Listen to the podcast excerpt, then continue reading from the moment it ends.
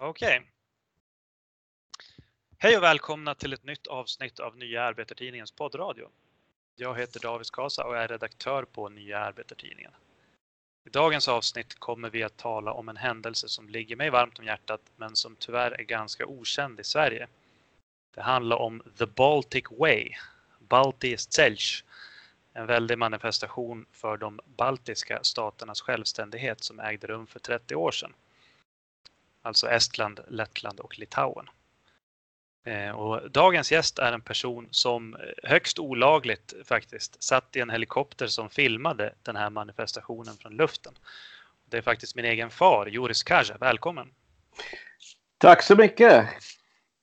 Tack ska du ha att du ville ställa upp. Eh, vi ska gå in på din helikopterresa om ett tag, men jag tänkte att vi ska ge lite bakgrund till händelserna först.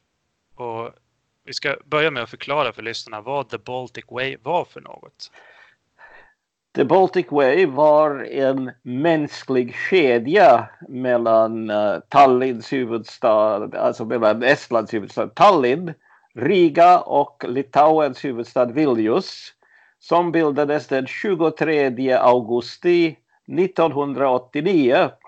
Mm. Det var årsdagen för Molotov-Ribbentrop-pakt mellan Nazi-Tyskland och Stalins Ryssland som ledde till att uh, framförallt att, att andra världskriget bröt ut uh, tack att uh, Hitler hade försäkrat uh, så att säga sina östra sidan av hela företaget och kunde då gå in i Polen och utan att frukta att Ryssland skulle svara på något sätt. Uh, det ledde till 50 års ockupation och totalitär uh, välde i de tre baltiska länderna. Mm. Uh, som ockuperades av Sovjet 1940 och sen man i citationstecken befriades av Hitler-Tyskland och sen ockuperades återigen av Sovjet. Ja, och, och, och, när det gäller också den, det, det här uh, målet av Ribbentrop-pakten uh, och som jag sa, sa att det blev, blev början till en 50 års ockupation av Lettland, Let, uh, äh, Litauen och Estland. Uh, en av de värsta händelserna under ockupationen var att för det första 1941 deporterades 15 000 människor från Lettland Mm. Och eh, när Sovjetmakten kom återigen då deporterades uh, en betydligt större uh, antal människor från alla tre länder mm. 1949.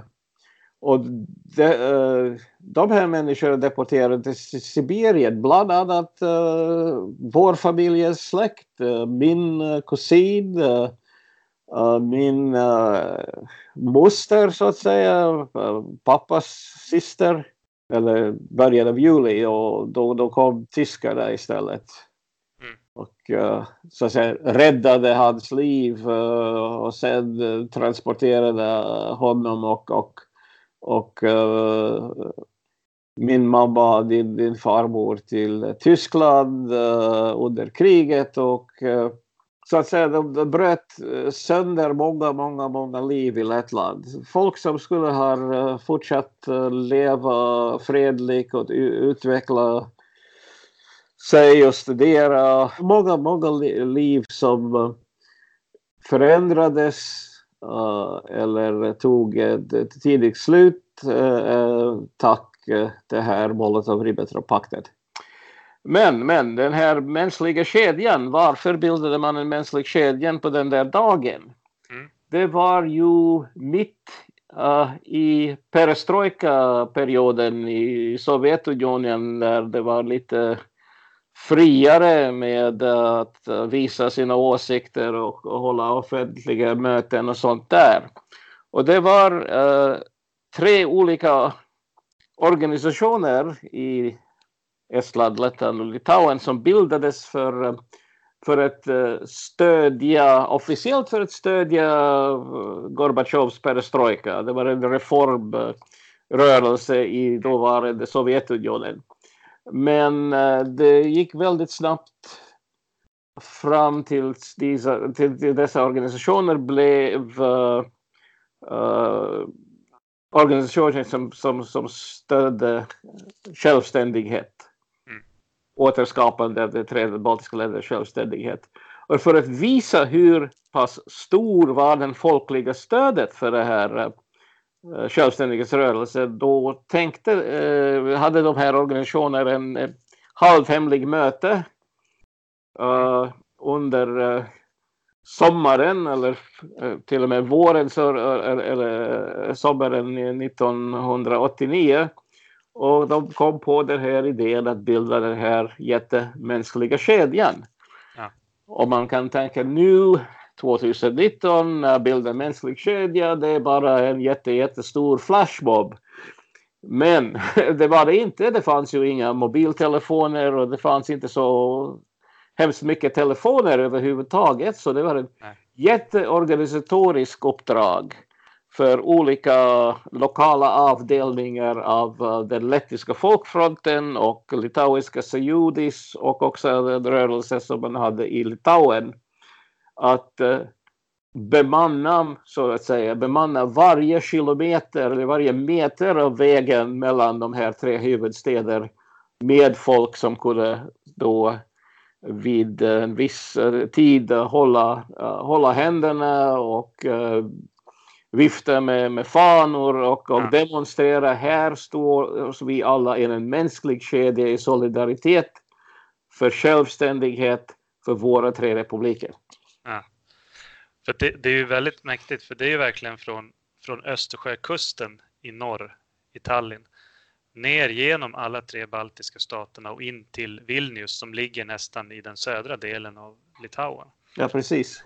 Hur, många människor var det som deltog? Uh, uppskattningsvis det var två, uh, cirka två miljoner, vilket uh, är en betydlig del av uh, hela befolkningen för de tre länderna.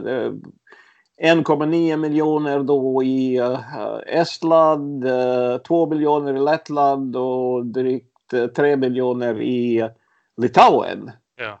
Så det var betydligt, det var det är ungefär, ungefär lika, lika många, eller 3 miljoner svenskar samlades för någonting och inte samlades på tv och tittade på fotboll men det samlades fysiskt ut på gatorna och vägar i landet. Så det vad hände där i Baltikum då var, 1989. Ja, det måste ju ha varit alla, barn, vuxna, gamlingar. Precis, precis, alla som kunde gå. Ja.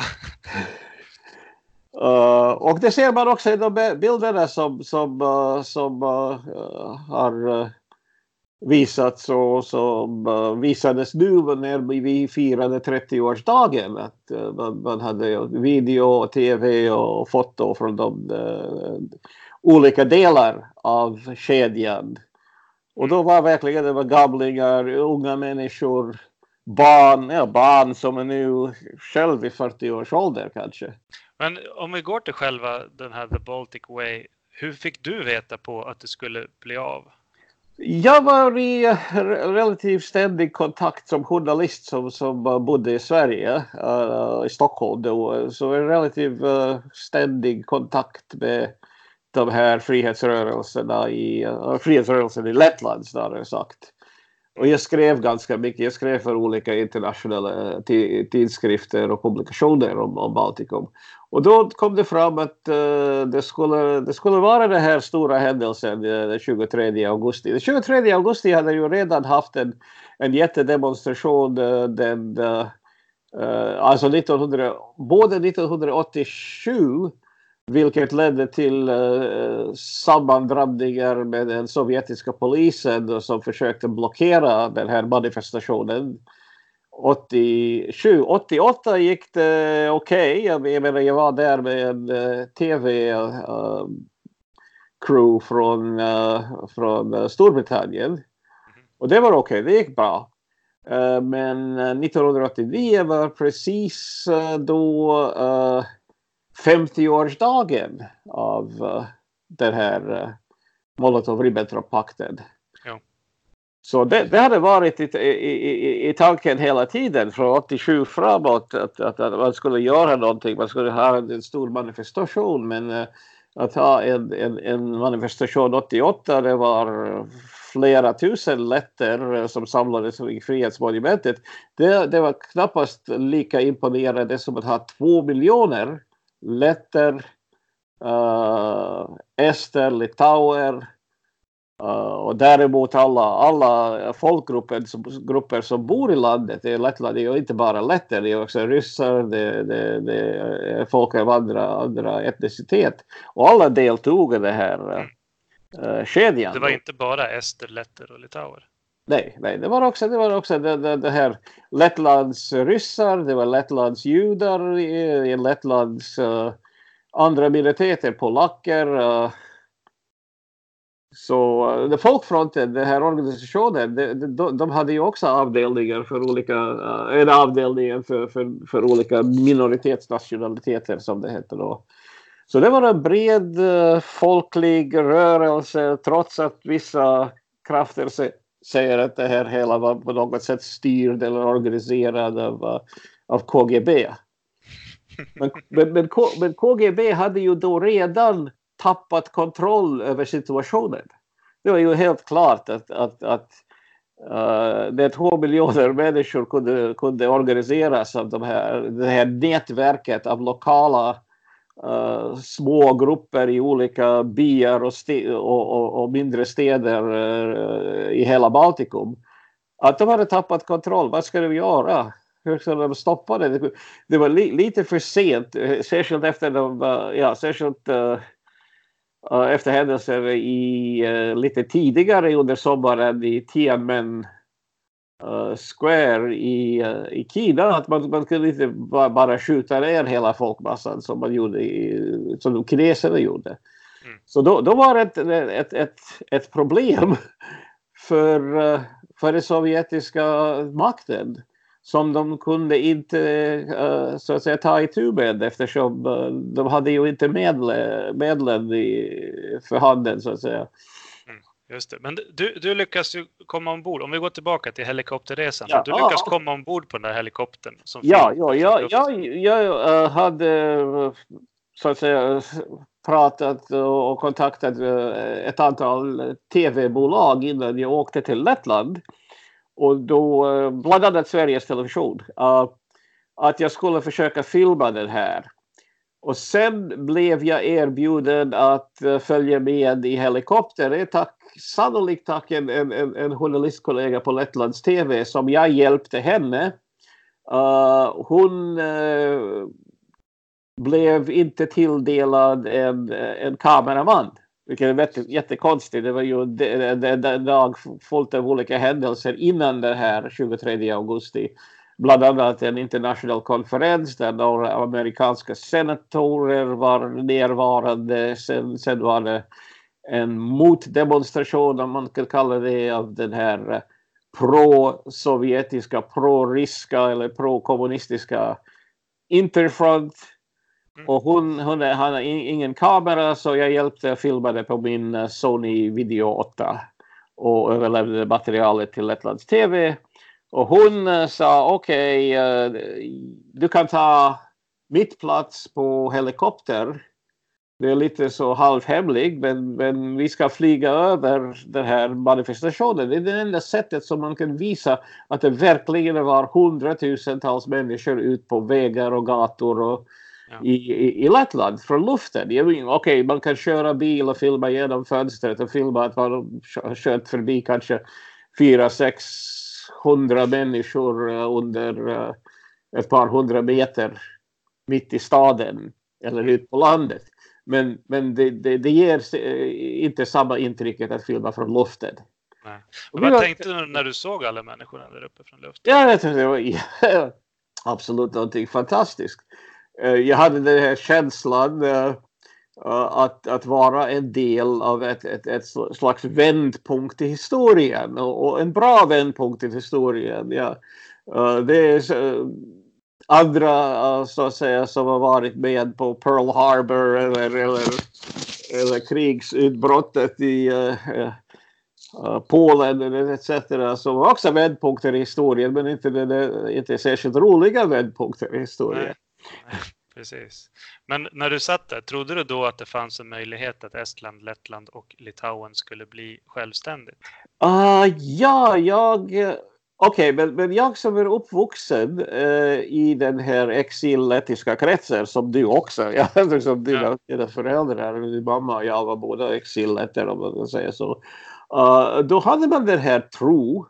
Uh, det var kanske inte fakta och händelsebaserad tro en, väldigt lång tid men sen när de här folkliga rörelserna började i mitten och, eller mot slutet av 80-talet då blev det lite mer sannolikt och inte så uh, osannolikt och, uh, som tidigare att, att, det, att det kunde hända.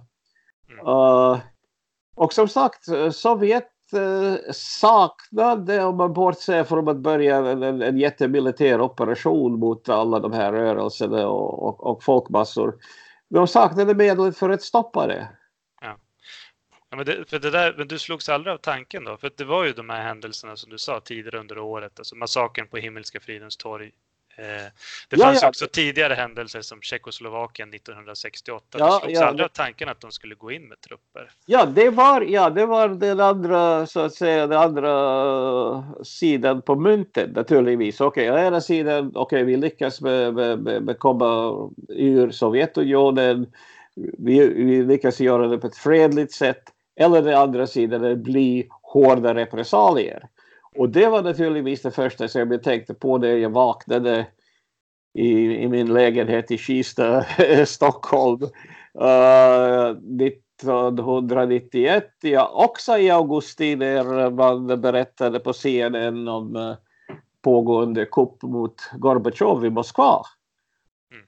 Men man undvek uh, lyckligtvis man undvek att, att det blev uh, mer än lite konflikter och skjutande. Och, mm, men, men när det gäller Baltikum, när det gäller Baltikum, uh, man också hade bakhuvudet att det kunde gå, uh, så att säga, kunde bli lite blodig och det blev blodig.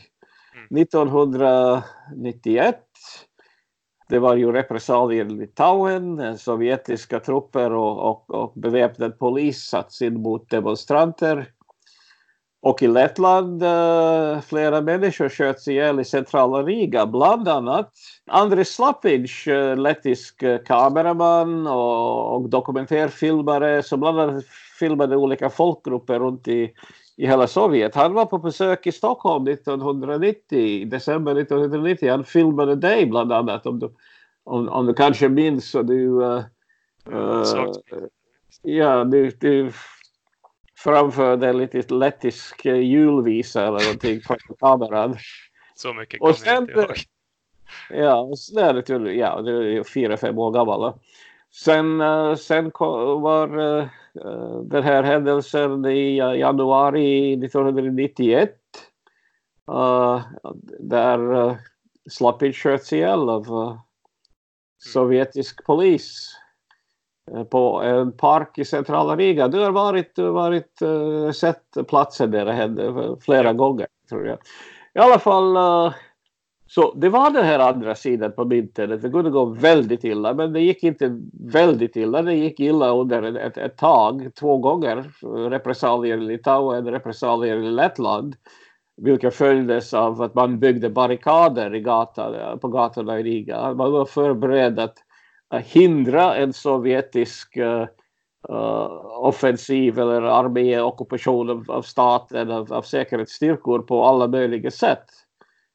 Uh, till och med uh, det fanns en, några en, lettiska polisenheter som var beväpnade som kunde också ha ställt uh, väpnat motstånd men de gjorde det inte eftersom ju, 25 lettiska poliser mot en uh, röd armé, eller inte exakt. inte så bra odds. Jämn match så att säga. Nej. Men efter den här helikopterresan, vad hände när ni landade? Jag landade, ja, vi landade uh, framför det lettiska tv-huset, uh, eller nära lettiska, snarare sagt, jag tror det var nära det här jätte tv-tornet i Riga, vilket påstås vara det högsta tv-tornet i, i, i Europa. Mm. Och det var ju tv-kameror och folk och sen jag uh, åkte tillbaks in i, i centrala Riga för att uh, bevaka alltså, avslutningen till hela den här uh, demonstrationen. Och sen åkte jag tillbaks hem till Sverige. Och några dagar senare fick jag beskedet att min resa och jag flög över bland annat uh, hemliga militärområden uh, som nationalparken ja. I, i, i Lettland. Det var en nationalpark i, i närheten av uh, Cesis och Valmiera etc. Uh, och uh, att jag blivit bannlyst från Sovjetunionen under fem år och det var ju en, en, en, en, en tung straff. Ja. Uh, sen blev jag uppringd av, uh, jag blev uppringd av, av uh, Sveriges Radios lettiska redaktionen, vilket precis bildats då. Mm. Och de frågade mig, vad tänker du att du ska bli, bli bannlyst under fem år? Jag sa till dem, jag tror inte att det, att det skulle finnas en Sovjetunion efter fem år. Jag, jag tror att det här hela, hela processen går snabbt till, till slut. Mm. Och det verkade vara sant. Jo, Ett år senare var jag 19, uh, sommaren 1991 eller augusti 1991 precis för uh, 18 år sedan. Nej, 28 år sedan var jag tillbaks med första visum som uh, ställdes ut av den uh, nya lettiska ambassaden i Stockholm. Jag var tillbaks i Lettland på besök naturligtvis. Nu har jag bott i Lettland sedan 1995. Mm, just det. Så att det vart bara två år band. Ja, två år och sen, sen hela, hela hela den här onda korthuset rasade ner. Ja. The Evil Empire. Ja. ja. Men när du, när du tänker tillbaka på händelserna idag, hur, hur ser du på dem nu? Det var som sagt det var en vändpunkt i Baltikums historia. En massivt uh, självorganisering av befolkningen här. Och det är någonting som, som vi har inte sett sedan dess. Och det är någonting som vi skulle ha behövt uh, när vi fick självständigheten i alla tre länder och började utveckla, uh, utveckla alla de här tunga postsovjetiska problem. Korruption, uh, ekonomisk ineffektivitet, uh, ojämlikhet, en hel rad problem.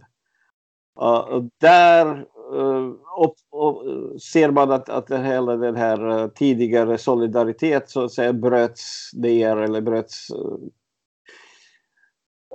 det, det, kom återigen inte som man kunde ha väntat att, att folk skulle organisera sig mot ojämlikhet, folk skulle organisera sig mot korruptionen etc bildades en rad politiska partier i Lettland. Eh, man säger om du har tre letter tillsammans någonstans, de skulle bilda fem politiska partier. och det verkar sant. Jag vet inte om samma gäller lätt, äh, ester och, och litauer. Andra, det andra grejen är också att vi faktiskt vet inte så mycket om varannan längre. Vi är inte i kontakt med de andra, andra två baltiska länderna. Det är inte så att säga dagliga nyheter vad händer i... Jag vet inte hur ofta Danmark eller, eller Norge nämns i det svenska nyhetsflödet.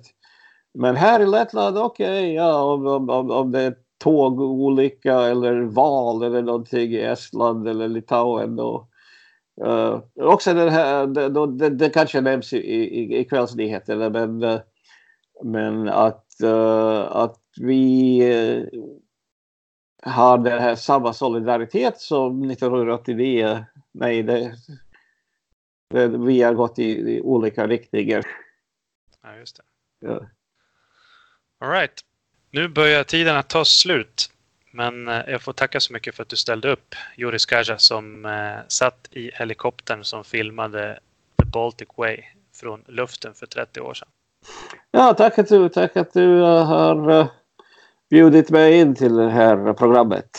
Mm. Ja, nej, det har varit väldigt bra det här tycker jag. jag. Jag tänkte jag skulle avsluta med att vända mig till dig som lyssnar. Eh, vi uppskattar om du delar med dig av podden till andra som du känner om du tycker att det vi tar upp är viktigt.